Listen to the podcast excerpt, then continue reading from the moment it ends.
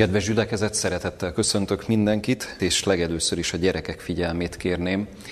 Gyerekek, egy olyan kérdést tennék föl, hogy bosszantó, illetve idegesítő dolgokkal az életben szoktatok-e találkozni? Szokott ilyen lenni? Hogy olyan bosszantó, idegesítő dolgok érnek bennünket? Vagy vannak olyan emberek, akik idegesíteni szoktak bennünket? Felhergelnek esetleg? Bosszantanak bennünket? Hát akármivel is. Ugye sok mindennel elképzelhető. Vannak ilyen emberek, ugye? Tehát azért előfordulhat, hogy, hogy azért ilyen történik. Na most az az érdekessége ennek, hogyha belegondol az ember, hogy ilyenkor mi történik vele, hát ilyenkor óhatatlanul is bosszúsak leszünk. Nem? Meg idegesek.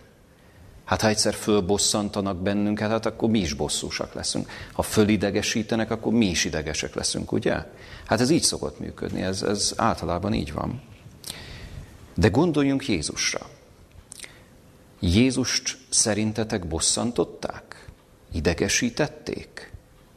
Ugye? Azt lehet mondani, hogy voltak ilyen emberek a környezetében, akár hogyha a zsidó vezetőkre gondolunk, akár bárki másra, azért, azért lehettek ilyenek, akik direkt próbálták őt valamivel bosszantani, valamivel kibillenteni a lelki egyensúlyából, szóval lehettek ilyenek. De mégis mi a magyarázata annak, hogy Jézus viszont nem lett ideges, meg bosszús? Ugye? Mert nem nagyon tudnánk ilyet felidézni az evangéliumokból, hogy Jézus bosszankodott volna, vagy idegeskedett volna, idegesen válaszolt volna valakinek. Szóval nem, ő, ő nyugalommal küzdte végig, küzdötte végig mindazt, amit, amit ő megélt az életében. Mi ennek a magyarázata szerintetek? Egy igét szeretnék olvasni Péter apostol első leveléből, és ehhez kérném a figyelmeteket, hogy mit is mond itt az ige, mi lehetett Jézusnak a titka. Ezt olvashatjuk Péter apostol első levelében, a második fejezet 23. versében. Aki szidalmaztatván, viszont nem szidalmazott. Szenvedvén nem fenyegetőzött, hanem hagyta az igazságosan ítélőre. Azt mondja tehát itt az apostol, hogy Jézust szidalmazták, bántották. De ő erre nem válaszolt úgy, hogy ő is szidalmazta volna azt az embert, aki őt bántotta. Sőt, azt mondja, hogy Jézus szenvedett, de nem fenyegetőzött. Pedig hát voltak olyanok, akik a szenvedését mélyítették. Hát micsoda döbbenetes dolog. Mi lehetett ennek a titka? Azt olvashatjuk itt az igeversben, hogy Jézus hagyta mindezt az igazságosan ítélőre. Hát nem gyönyörű kifejezés, nem gyönyörű gondolat? Volt vele valaki, aki segítette őt. Életében nagyon-nagyon sok pillanatban, nagyon-nagyon sok helyzetben segítette őt a mennyei atya, és ő átsegítette ezeken a nehéz helyzeteken. Volt persze olyan életszakasza közvetlenül a halála előtt Jézusnak, amikor nem tudott segíteni, amikor ott volt a kereszten. De addig, addig mindig egységben küzdöttek. Addig Jézus pontosan tudta, hogy ha valami bosszantás vagy bántás éri, akkor az nem csak őt érinti, hát ott van mellette a mennyei atya is. Gyerekek, arra kérlek benneteket, ha legközelebb ilyen helyzet van, hogy valaki felbosszant benneteket. Adódhat ilyen, ugye? Tehát azért, azért ez biztos.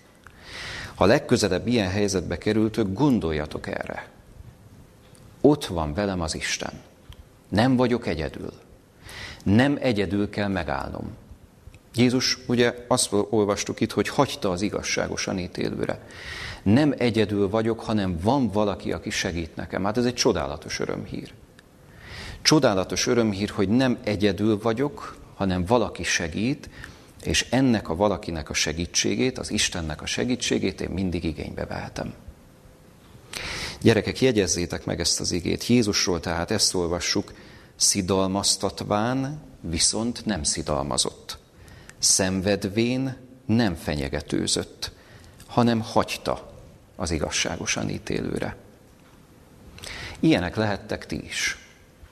Vagy mondjam inkább úgy, hogy ilyenek lehetünk mi is. Ugye? Ez nem csak benneteket, gyerekeket érint, ez bennünket, felnőtteket is érint.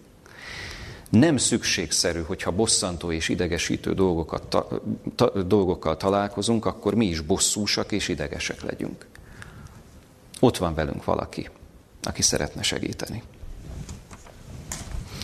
Köszönöm a figyelmeteket, és akkor most egy olyan témára térnénk át, ami, ami szintén Jézus Krisztushoz kapcsolódik, de egy olyan dologhoz, ami hát lehet, hogy egy kicsit távol esik tőlünk, legalábbis első pillanatra, hogyha meghalljuk azt a kifejezést, hogy Jézus gyógyításai, akkor erre azt mondjuk, hogy hát igen, voltak ilyenek, nem kevés, az evangéliumokban olvashatjuk, na de hát ezek olyan távoli történetek, csodálatos gyógyulások, hát tényleg fantasztikus dolog az, hogy mi mindennel találkozhatunk az evangéliumokban, hogy Jézus hogyan, miként gyógyított, és nem egy és nem két embert. Jézus ugye több időt szentelt a gyógyításra, mint a prédikálásra. De hogyan lehet ez a téma miénk is?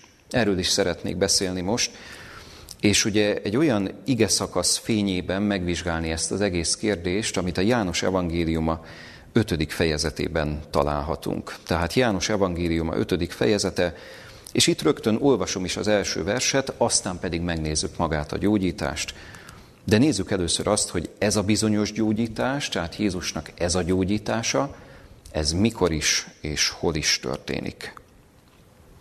Ezek után ünnepük volt a zsidóknak, és felment Jézus Jeruzsálembe. Így olvashatjuk ezt az igeverset. Ünnepük volt tehát a zsidóknak. Mi lehetett ez az ünnep? János evangélium egy különleges evangélium abból a szempontból, hogy János pontosan megadja azt, hogy Jézus mikor ment föl a Páska ünnepekre Jeruzsálembe.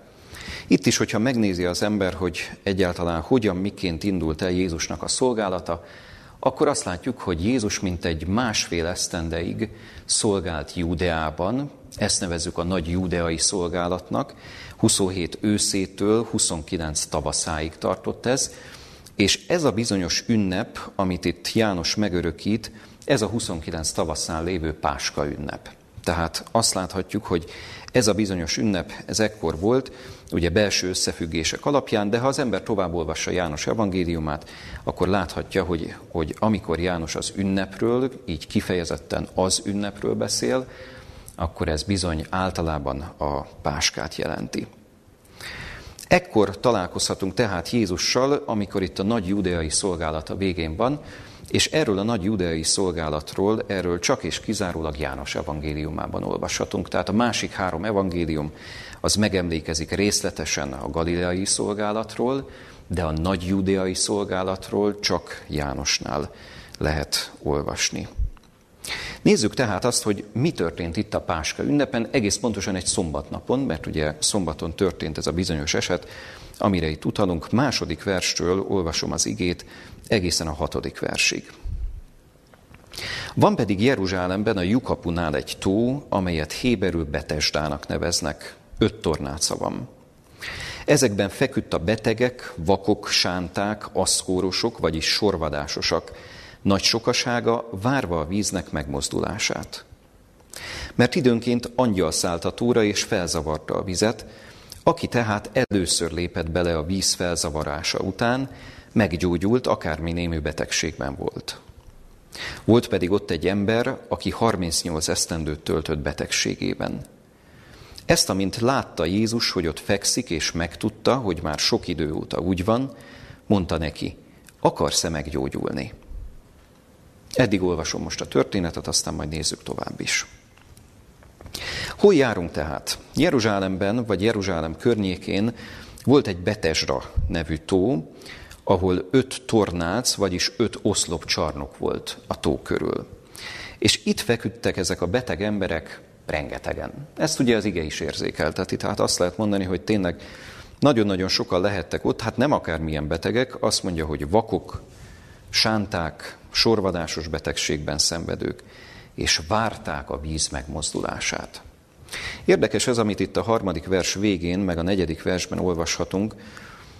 Különleges az, hogy itt egy népi hiedelem az, ami itt megörökítésre került a Károlyi fordítású Bibliánkban is, Ugyanis ez, hogy időnként angyal szállt a tóra és felzavarta a vizet, aki tehát először lépett bele a víz felzavarása után, ugye úgy olvassuk, hogy meggyógyult, akármi némi betegségben volt, hát ez nem volt más, mint egy népi hiedelem. Tehát itt valójában semmiféle Isten angyaláról nincsen szó. Annál is érdekesebb ez az igevers, mert ez a, az igevers a legrégibb kéziratokban nem szerepel. Tehát azt is lehet mondani, hogy ez egy későbbi betoldás lehetett, és mivel Károlyi Gáspár egy olyan görög szövegkiadáshoz, görög új szövetség kiadáshoz jutott hozzá, amiben ez az igevers szerepelt, ezért lefordította. De igazából ezt nyugodtan ki lehet húzni a szövegből, mert hogy enélkül is érvényes, tehát mondom a legrégibb kéziratokban nem szerepel ez az igevers, onnantól kezdve a harmadik vers végétől, hogy várva a víz megmozdulását. Persze ez volt a hiedelem az emberek között, meg hogy igen, valami angyal jön, felzavarja a vizet, és akkor ott valami történik. Na de hát angyalról itt nincsen szó, minden bizonyal ezt a tavat egy föld alatti csatorna táplálta, és ezért mozgott időnként a vizet. Tehát igazából semmi másról nincs itt szó, hanem csak erről. De nézzük a betegeket. Ott vannak ezek a betegek, ott van egy seregnyi ember, és ott van valaki, aki 38 esztendőt töltött betegségében. Na most itt egy picit álljunk meg, 38 év. Azért ez nem semmi, ugye? Gondoljunk csak ebbe bele, 38 év. 38 éven keresztül beteg ez az ember, és ez a 38 éve beteg ember egyszer csak találkozik valakivel, aki egy ilyen roppant egyszerű kérdést tesz fel neki, azt mondja, hogy akarsz-e meggyógyulni? Akarsz-e meggyógyulni? Na most mi lenne erre az abszolút természetes válasz? Hát természetesen az, hogy igen. Az, hogy nem, ugye ez elképzelhetetlen, igaz? Hát az emberek azért voltak ott, a tópartján, hogy meggyógyuljanak. De amit itt olvashatunk ezután, az azt sugalja, hogy ez a szerencsétlen ember, aki 38 esztendő keresztül beteg volt, ez szinte minden reményét elveszítette a gyógyulásra. Hogyan válaszol Jézusnak? Olvassuk tovább ezt a történetet a hetedik verstől egészen a történet végéig, a 16. versig. Következőképpen olvasom az igét. Felelt ki a beteg. Uram, nincs emberem, hogy amikor a víz felzavarodik, bevigyen engem a tóba, és mire én odaérek, más lép be előttem. Mondta néki Jézus, kelj fel, vedd fel a te nyoszoljádat, és járj. És azonnal meggyógyult az ember, és felvette a nyoszójáját, vagyis az ágyát, és járt. Aznap pedig szombat volt. Mondták azért a zsidók a meggyógyultnak, szombat van, nem szabad neked a nyoszójádat hordanod. Felelt nekik, aki meggyógyított engem, az mondta nekem, vedd fel a te ágyadat és járj. Megkérdezték azért őt, ki az az ember, aki mondta neked, hogy vedd fel az ágyadat és járj? A meggyógyult pedig nem tudta, hogy ki az, mert Jézus félrevonult, sokaság lévén azon a helyem. Ezek után találkozott vele Jézus a templomban, és mondta neki, íme meggyógyultál, többé ne védkezzél, hogy rosszabbul ne legyen dolgod. Elment az az ember, és hírül adta a zsidóknak, hogy Jézus az, aki őt meggyógyította. És emiatt üldözőbe vették a zsidók Jézust, és meg akarták ölni, hogy ezeket művelte szombatom. Ez tehát a gyógyítás története, és ugye ott tartottunk, hogy a beteg hogyan válaszol Jézusnak. Azt olvastuk itt a hetedik versben, Uram, nincs emberem, hogy amikor a víz felzavarodik, bevigyen engem a tóba, és mire én odaérek, más lép be előttem. Milyen válasz ez? Olyan különleges, nem? Mi volt az eredeti kérdés? Akarsz-e meggyógyulni? Teljesen egyszerű lett volna erre az egyszerű kérdésre a lehető legegyértelműbb, legegyszerűbb választ adni, igen. Ehhez képest itt azt olvassuk, hogy mintha azt mondaná, hogy igen, de, hát hogy ne akarna persze meggyógyulni, na de hát uram, nincs emberem. Hát amikor a víz felzavarodik, ugye elsőként kell beírni a tóba, ez ugye ez a bizonyos népi hiedelem, amit itt is megörökít az ige, és mire én odaérek, mondja a beteg, más lép be előttem. Milyen érdekes egyébként, hogy Jézus hajszál pontosan tudja, hogy ebben az emberben mi lakozik. Mi a helyzet legbelül? Mire vágyik valójában ez az ember? Gyógyulásra vágyik, még akkor is, hogyha hát nem tudta ezt teljes egészében kimondani, szavakkal kifejezni, hanem csak elkezdett beszélni arról, hogy Uram, nincs emberem. Hogyan történik meg ez a bizonyos gyógyítás? Azt olvassuk a nyolcadik versben, mondta neki Jézus, kelj fel, vedd fel a te ágyadat, és járj. És azonnal meggyógyult az ember, és felvette az ágyát, és járt. Aznap pedig szombat volt. Mi sem egyszerűbb ennél, gondolhatnánk. Ez a gyógyítás, ez pontosan olyan gyógyítás, ahogyan általában Jézus szokott gyógyítani. Hogyan szokott gyógyítani Jézus? Kapcsolatba kerül azzal az emberrel, akit meg akar gyógyítani, pontosan látja, hogy mi van a lelkében, hogyan tud neki segíteni, tehát nem, nem csak azt látja, hogy mi van a szemei előtt, mennyire beteg, mire van szüksége ebből a szempontból fizikai értelemben, lelki értelemben is szeretné gyógyítani, és a gyógyítás, és itt jön a lényeg, azonnal megtörténik. Általában ezt látjuk a gyógyításoknál. Azonnal megtörténik, azt olvastuk itt a versben, hogy azonnal meggyógyult az ember, felvette az ágyát, milyen ágya lehetett ennek a szegény embernek? Hát valószínűleg csak egy szűnyekből állhatott, meg rajta mondjuk volt egy takaró, tehát itt, itt ne, ne valami bonyolult szerkezetre gondoljunk. Ott ült a tópartján, vagyis inkább ott feküdt a tópartján, és reménytelenül nézte azt, hogy mások, ugye, akik be akarnak jutni a vízbe, mások gyorsabbak. Ő pedig nem tud bejutni. És aztán történik vele egy csoda. Egy olyan csoda, Amire azt lehet mondani, hogy, hogy tényleg a csodák csodája olyan értelemben, hogy, hogy ez ritkaság. Persze az evangéliumokat, ha olvassa az ember, akkor azt látjuk, hogy egyáltalán nem ritkaság. Na de mégis, még egyszer, 38 éve, 38 éve ott fekszik. Ez rengeteg idő. És ez a gyógyítás, ez szombaton történt. Na most a zsidók viszont belekötnek, mert látják, hogy ballagott egy ember, aki cipeli ezt a bizonyos szerény kis ágyát, ezt a bizonyos kis szőnyeget, meg a takaróját, és hát szombat van. Szombaton pedig tilos bármiféle terhet hordani, mondták a zsidók.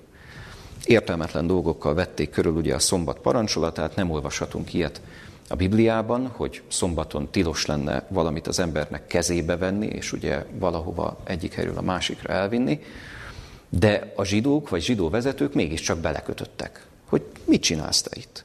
Hát nem szabad az ágyadat hordanod. Ő pedig teljes nyíltsággal és olyan egyszerűen feleli nekik, hogy hát aki engem meggyógyított. Hát ő mondta, hogy vedd fel a te ágyadat és járj. Valószínűleg ez nem volt véletlen, igaz? Tehát Jézus pontosan tudta, hogy ez a, a zsidóknak szemet fog szúrni, a, a zsidók vezetőinek különösen. Megkérdezik tőle, ki ez az ember, aki neked ezt mondta? Így felel, illetve azt olvassuk itt a 13. versben, hogy nem tudja, hogy ki az, mert hogy Jézus félrevonult, sokaság lévén azon a helyen. Nem tudta pontosan megmutatni nekik, mert hát ugye ott volt benne a jó szándék, hogy bizonyára azért kérdezik ezt, mert ők is meg akarják ezt ismerni, aki őt meggyógyította. Igaz? Hát akkor mindjárt bemutatom nektek, na de hát nincs sehol. Nem tudja, és csak később találkozik vele. 14. versben olvashatjuk, hogy Jézussal találkozik a templomban, beszélnek, és Jézus ezt mondja neki, íme meggyógyultál, többé ne védkezzél, hogy rosszabbul ne legyen dolgod, és azt követően tud elmenni a zsidókhoz, és hírül adja nekik, hogy Jézus az, aki őt meggyógyította. Nem követjük tovább ezt a történetet, de még azért a 16. verse is térjünk ki, amit itt olvastunk, hogy mi lesz ezt követően a zsidók reagálása? Hogyan, hogyan válaszolnak erre? Mi az, ami, ami megszületik bennük? Tehát még egyszer, meggyógyult egy ember 38 év után, na de ez a gyógyítás szombaton történt, és mintha a köd rátelepedne az elméjükre, az agyukra, és azt látjuk, hogy ugye azt olvassuk itt a 16. versben, hogy üldözőbe vették Jézust, meg akarták őt ölni, hogy ezt cselekedte szombaton. Ez egy döbbenetes dolog, nem? Jézust meg akarják ölni. Azt a Jézust, azt a Jézus Krisztust, aki csak áldást, segítséget, tanítást, és minden-minden jót hozott az embereknek, a zsidó népnek is. De sok-sok ok miatt a zsidók egy része nem akarta őt befogadni. De figyeljünk még egyszer erre a kijelentésre, meg akarják ölni. Meg akarták ölni. Hányszor olvashatunk ilyet az evangéliumokban? Ugye azt mondhatjuk, hogy nem, nem egyszer. Tehát nem ez az egyetlen eset, amikor azt látjuk, hogy valójában Jézus élete veszélyben van. Hányszor kellett az életveszélyből kimenekítenie őt a mennyei atyának? Döbbenetes dolog ez, amit olvashatunk, hogy, hogy Jézus nem nyugalomban végezte a szolgálatát, pedig ilyen szolgálatot azért, azért nem, nem mindenki végzett a Földön, mint amilyen szolgálatot ő végzett, tehát, tehát nem akár kiártott a, a, a zsidó nép között, de mégis bőszült haraggal meg akarják őt ölni. Tulajdonképpen azt is mondhatjuk, hogy kés csoda, hogy Jézus eljutott a keresztig. Nem? Sokak fejében, sokunk fejében benne van ez a bizonyos három és fél év, hogy Jézus Krisztus ennyit szolgált, és három és fél év után őt elfogták és keresztre feszítették. De ez a három és fél év, ez bizony gond nélkül lehetett volna rövidebb is, ha a zsidókon múlik. Tehát ez egy elképesztő dolog, hogy mennyi, mennyi veszélyen kellett keresztül mennie Jézusnak. Hogyan tanítja Jézus ezt az embert? Mert most figyeljünk a gyógyításra. Ugye azt mondtuk, hogy nem csak arra figyel, hogy őt testileg meggyógyítsa, testi értelemben, hanem arra is nagyon figyel, hogy mit tud neki lelkileg segíteni. Hogyan tudja őt előre mozdítani. Azt olvastuk itt a 14. versben, íme meggyógyultál, többé ne védkezzél, hogy rosszabbul ne legyen dolgod. Jézus tehát felszólítja erre, ezek szerint a betegségében, betegsége hátterében talán ez lehetett, hogy egy bűnnek volt a következménye az ő betegsége. Nem minden esetben van ez így, tehát ez nagyon-nagyon fontos, de itt a betesdai beteg esetében nagyon úgy tűnik, hogy ez a helyzet. Mert Jézus azt mondja neki, hogy íme meggyógyultál, többé ne védkezzél, hogy rosszabbul ne legyen dolgod. Tehát visszaeshetsz ebbe a betegségbe. Figyeljük meg itt, hogy Jézus hova helyezi a mércét. Íme meggyógyultál, többé ne védkezzél. Tehát nem, nem csak azt mondja, hogy most már viseld jól magad. Nem csak azt mondja, hogy, hogy most, már, most már figyelj magadra, vagy figyelj arra, hogy, hogy, hogy vétkeket ne kövessel, többé ne vétkezzél. Ez egy olyan mérce, ami hát bizony elgondolkodtathat bennünket. Na most ez a gyógyítás, a betesdai beteg meggyógyítása hasonlóan egyszerű, mint az, amit Máté evangéliumában olvashatunk. Máté evangéliumát csak egy gondolat erejéig lapozzuk föl, a nyolcadik fejezet második és harmadik versét szeretném idézni. Tehát Máté evangéliuma nyolcadik fejezetének második és harmadik versét a következőképpen olvasom. És íme eljött egy bélpoklos, leborult előtte, mondván, Uram, ha akarod, megtisztíthatsz engem. És kinyújtván kezét megillette őt Jézus, mondván, akarom, tisztulj meg. És azonnal eltisztult annak poklossága. Mi a párhuzamos a két gyógyítás történetében? Itt egy leprást gyógyít meg, azt látjuk ebben a, a rövid ige szakaszban. Kinyújtja Jézus a kezét, és ezt mondja neki, akarom, tisztulj meg. És azonnal eltisztult annak poklossága. Azonnal. Itt is azt láthatjuk tehát, hogy Jézus, hogyha segítséget kérnek tőle, vagy segítséget ajánl fel, akkor azonnal tud segíteni. Összeköt itt tehát ez a gondolat is a két gyógyítást, de figyeljünk fel még valamire. Azt mondja itt az ige, Uram, ha akarod, megtisztíthatsz engem. Mi a különbség a tisztítás és a megtisztítás között? Vagy még egy kérdést hadd tegyek föl. Mit mondott a 38 éve beteg embernek Jézus? Akarsz-e meggyógyulni? Mi a különbség a között, ha azt mondom, hogy akarsz-e gyógyulni, és hogy akarsz-e meggyógyulni? Ez a bizonyos nyelvi kis különbség, ez pontosan a befejezettségre utal, arra utal, hogy Jézus nem csak részlegesen szeretne gyógyítani. Hát szépen is nézett volna ki a leprás, hogyha mondjuk azzal megy oda Jézushoz, hogy Uram, ha akarod, megtisztíthatod a kezeimet, meg megtisztíthatod a lábaimat. Ugye? Tehát teljesen értelmetlen kérés lett volna. Hát a leprából egészen meg akar gyógyulni.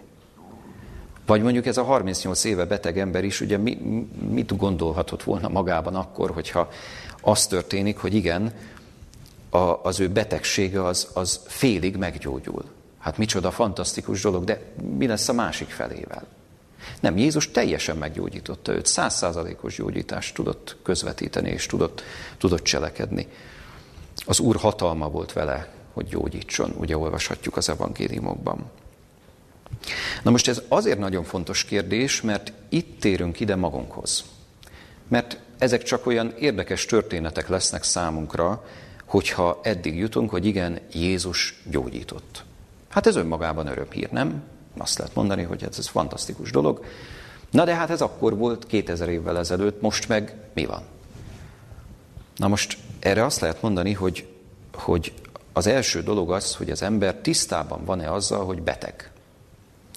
Tehát gyógyítóra van szüksége. Ugye? Ez az első pont, amit tisztáznunk kell. Vagy úgy is föltehetjük a kérdést, hogy tapasztaljuk-e Isten megtisztító hatalmát az életünkben. Tehát még egyszer, nem Isten tisztító hatalmát, hanem Isten megtisztító hatalmát. Kettő között különbség van. Tehát pontosan a befejezettségre, erre a százszázalékos gyógyításra utal ez a, ez a bizonyos kérdés. Itt tapasztalatot itt hadd mondjak el, egyszer beszélgettem valakivel, egy olyas valakiről, aki már évtizedek óta volt hívő.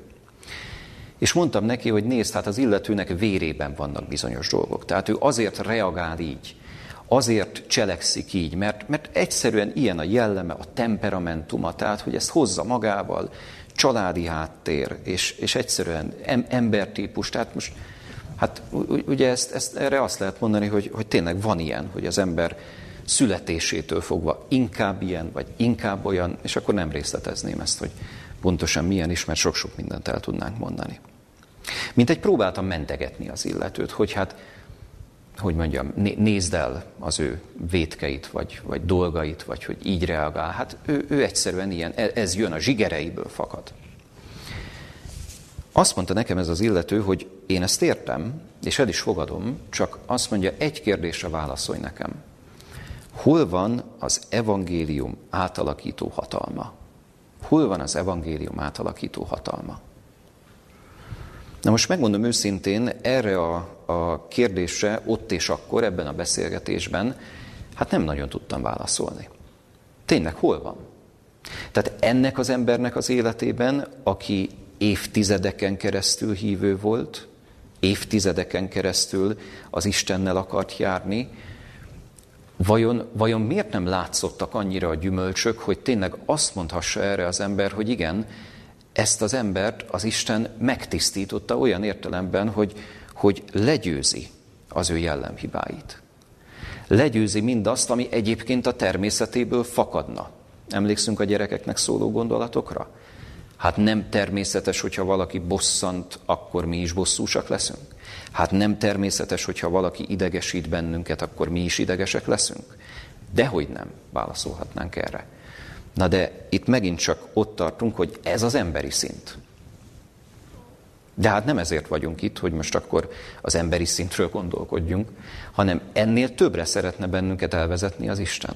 Hol van az evangélium átalakító hatalma? Mert egész biztos, hogy van. Tehát itt már lelki értelemben kell megvizsgálnunk ezt a kérdést, hogy, hogy egyáltalán mit, mit mondhatunk erre. Mert hogy az evangéliumnak van átalakító hatalma, ez biztos.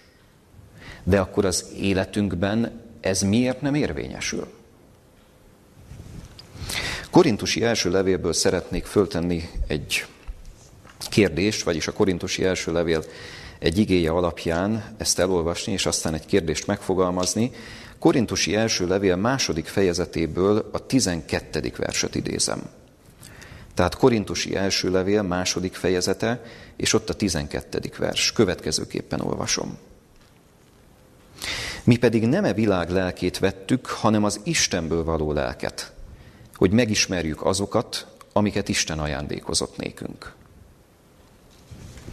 Azt mondja tehát itt Pálapostól, azt mondja az Isten szava, hogy nem e világ lelkét vettük. Tehát magyarán nem emberi szinten kell nekünk gondolkozni erről a kérdésről, hogy mit tapasztalunk, hogy szoktunk reagálni, mi az, amit mi tehetünk. Nem, nem igazán ezek a nagy kérdések. Azt mondja, hogy megismerjük azokat, amiket Isten ajándékozott nekünk, ki által tudjuk megismerni? Az Istenből való lélek által.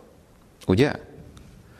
Na most ezek szerint a lélek, a szent lélek rengeteg mindent szeretne nekünk ajándékozni. Ugye?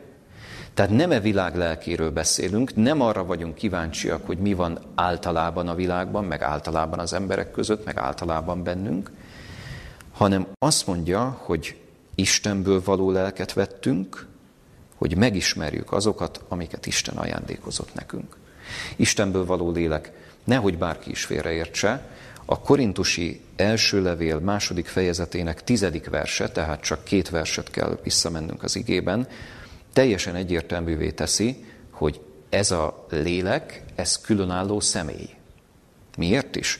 1 Korintus 2.10-ben ezt olvassuk, nekünk azonban Isten kijelentette az ő lelke által, mert a lélek mindeneket vizsgál, még az Istennek mélységeit is. Tehát azt mondja, a lélek mindeneket vizsgál, értelemszerűen csak egy személy tud mindeneket vizsgálni. Még az Istennek mélységeit is, de közben ugye azt mondja, hogy különleges módon, titokzatos módon ez a lélek, ez Istenből fakad, Istenből jön. Hogyan lehet tehát megragadni ennek a lényegét? Hol van a Szent Lélek, aki át tud minket formálni?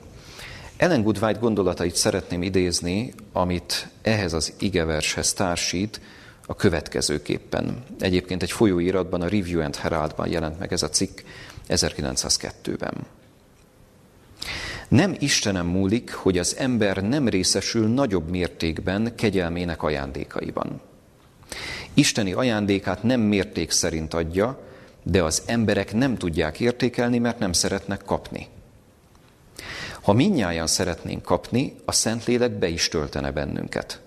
Nyugodtan megelégszünk egy kevéske adományjal, elzárjuk szívünket a Szentlélek befogadása előtt. Kielégít bennünket egy kis hullám a víz felszínén, amikor elhivatásunk szerint a Szentléleknek minél hathatósabb és erőteljesebb munkát kellene végeznie bennünk. Ha keveset várunk, keveset is kapunk. A Szentlélek munkájának fontossága mindenki előtt nyilvánvaló kell, hogy legyen.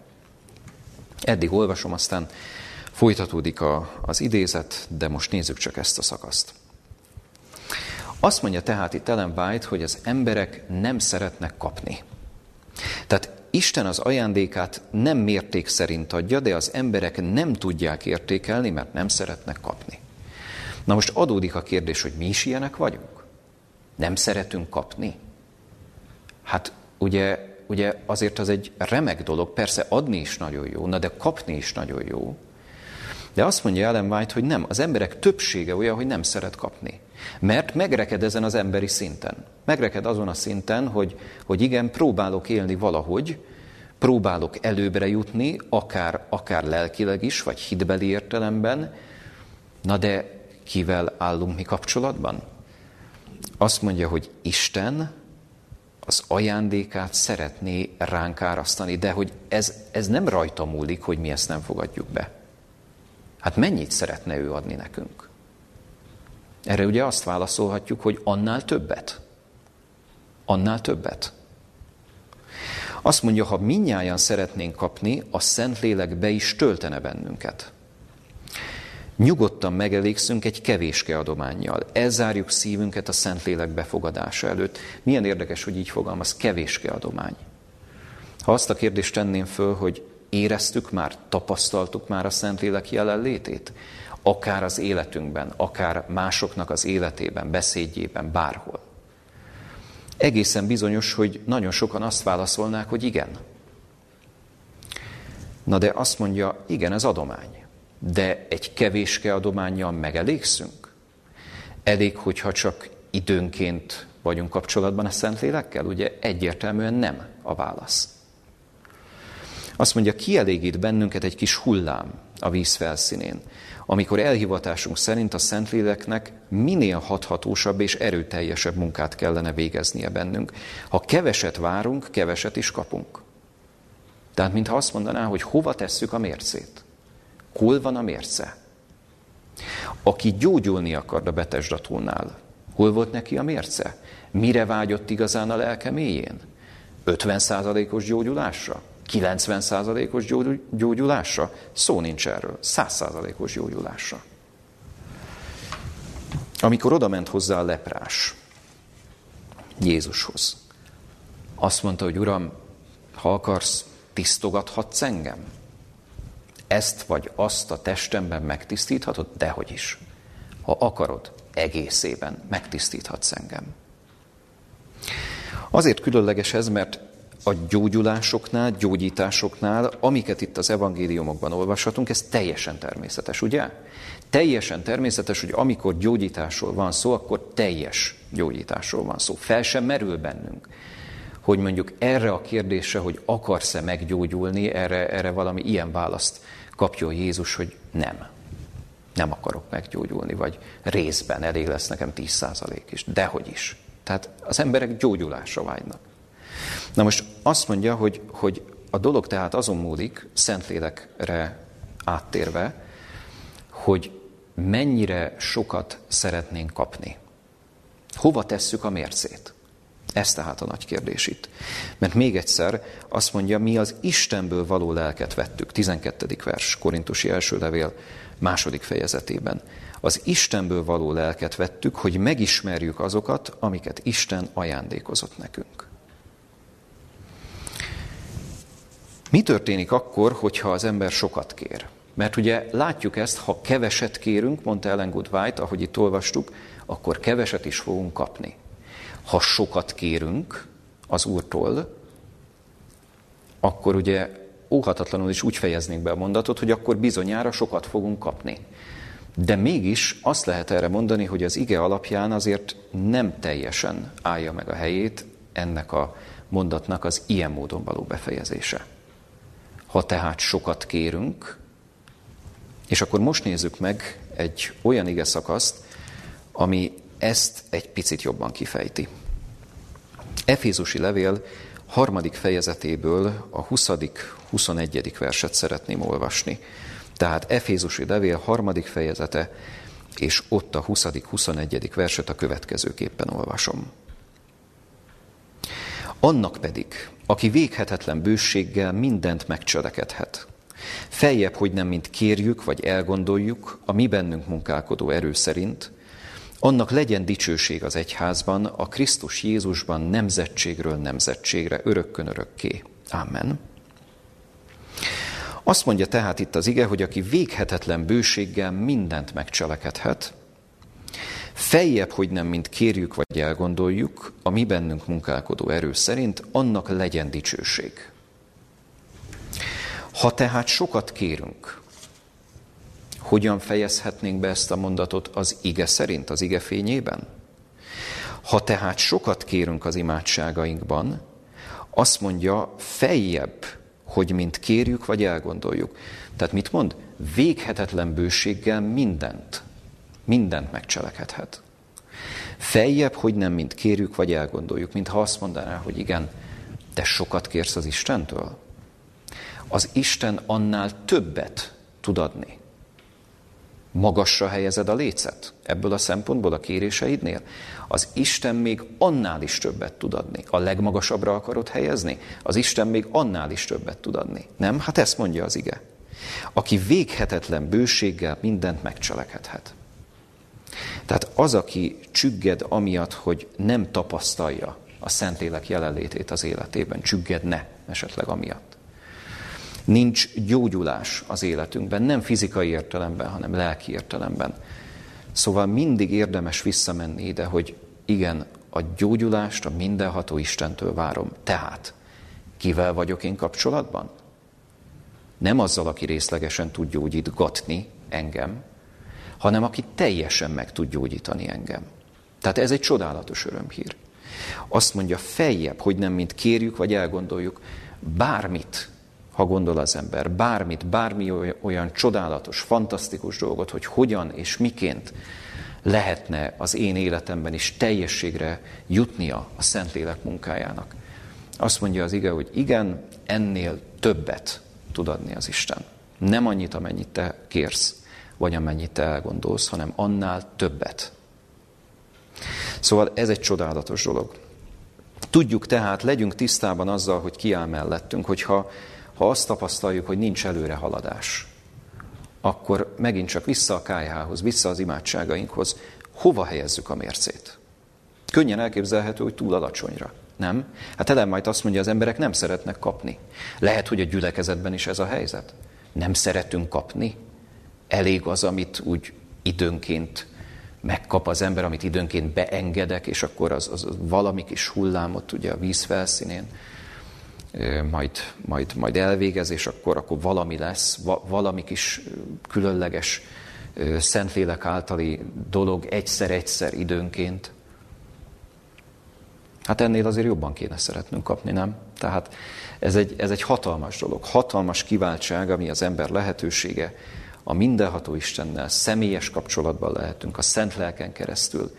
Minden vágya, hogy az ajándékait ránk áraszthassa. Nem? Tehát nem lehet azt mondani, hogy ezt magának akarja megtartani. Neki már van rengeteg. Ezt meg akarja osztani velünk. Kedves gyülekezet, egyetlen területre hadd térjünk még ki. Szintén ezzel kapcsolatban, hogy hova helyezzük ezt a bizonyos mércét.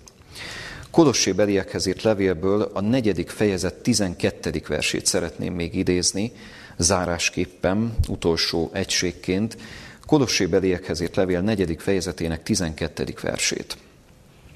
Következőképpen olvashatjuk itt ezt a verset.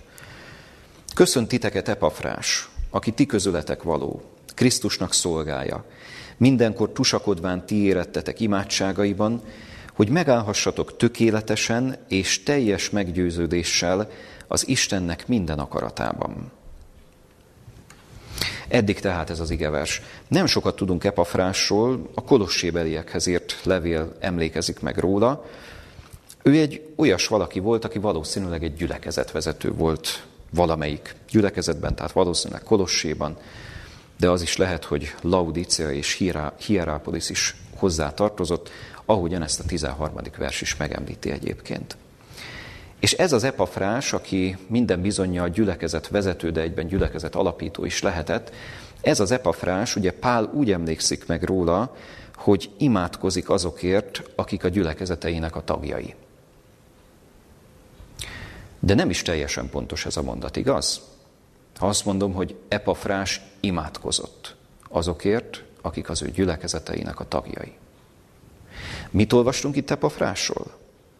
Azt mondja, köszönt titeket Epafrás, aki ti közületek való, Krisztusnak szolgája, mindenkor tusakodván ti érettetek imádságaiban, hogy megállhassatok tökéletesen és teljes meggyőződéssel az Istennek minden akaratában. Mit, mit mond tehát itt Epafrásról? Ugye nem azt mondja, hogy igen, Epafrás imádkozik értetek. Hát ez nagy dolog egyébként. Nem, Epafrás tusakodik ti értetek. Élet-halál harcot folytat. Ugye a görög eredeti kifejezés alapján így mondhatjuk ezt a, ezt a bizonyos ö, ö, kifejezést, tehát így lehet inkább magyarra fordítani, de a tusakodás kifejezés is nagyon, nagyon kifejező.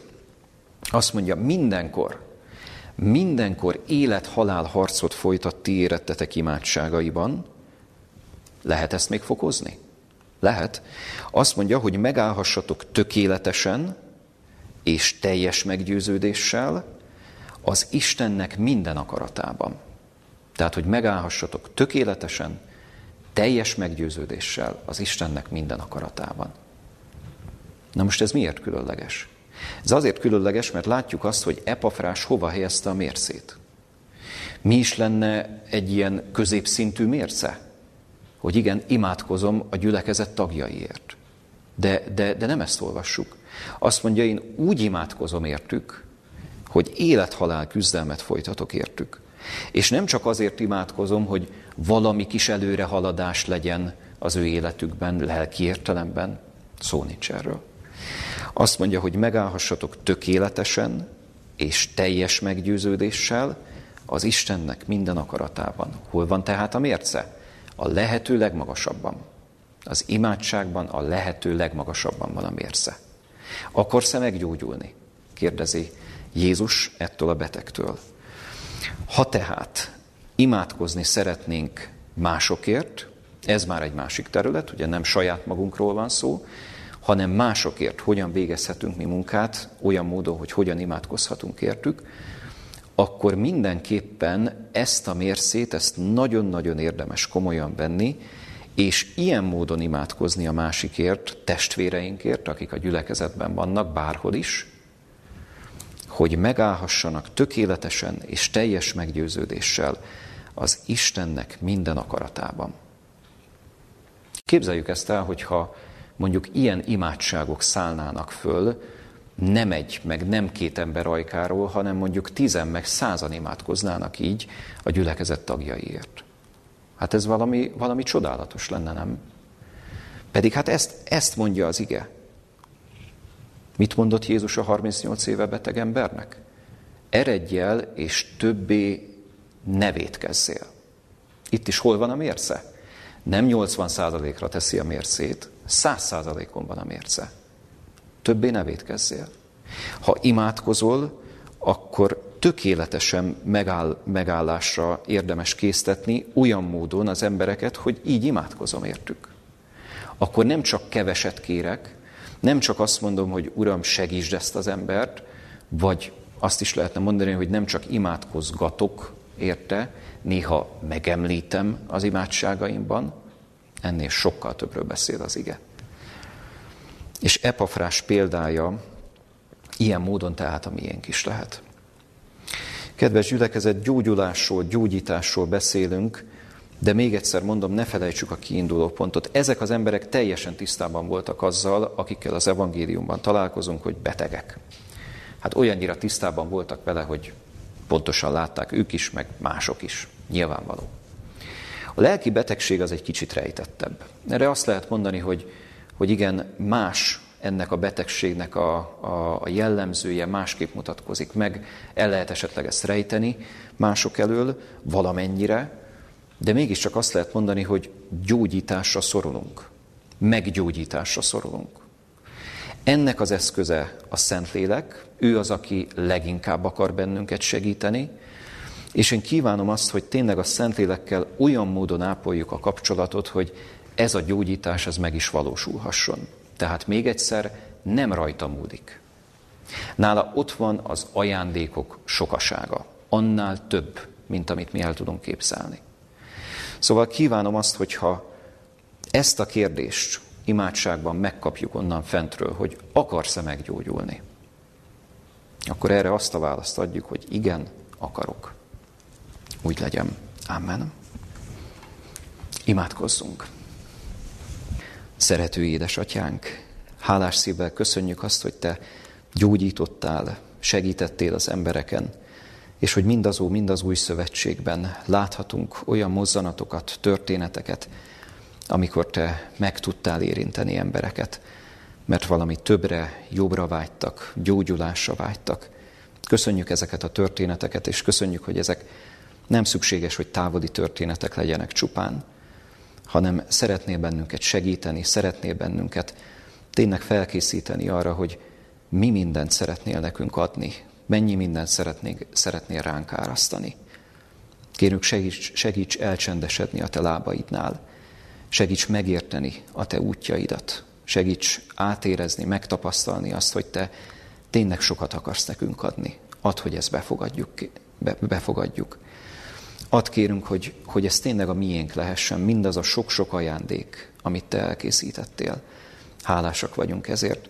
És kérünk, adj gyógyulásokat, adj jó tapasztalatokat nekünk, adj segítséget a mi hitküzdelmeinkhez, és add, hogy tisztában legyünk azzal, hogy te ki is vagy valójában, és hogy hogyan miként közelítesz hozzánk. Légy velünk, Urunk!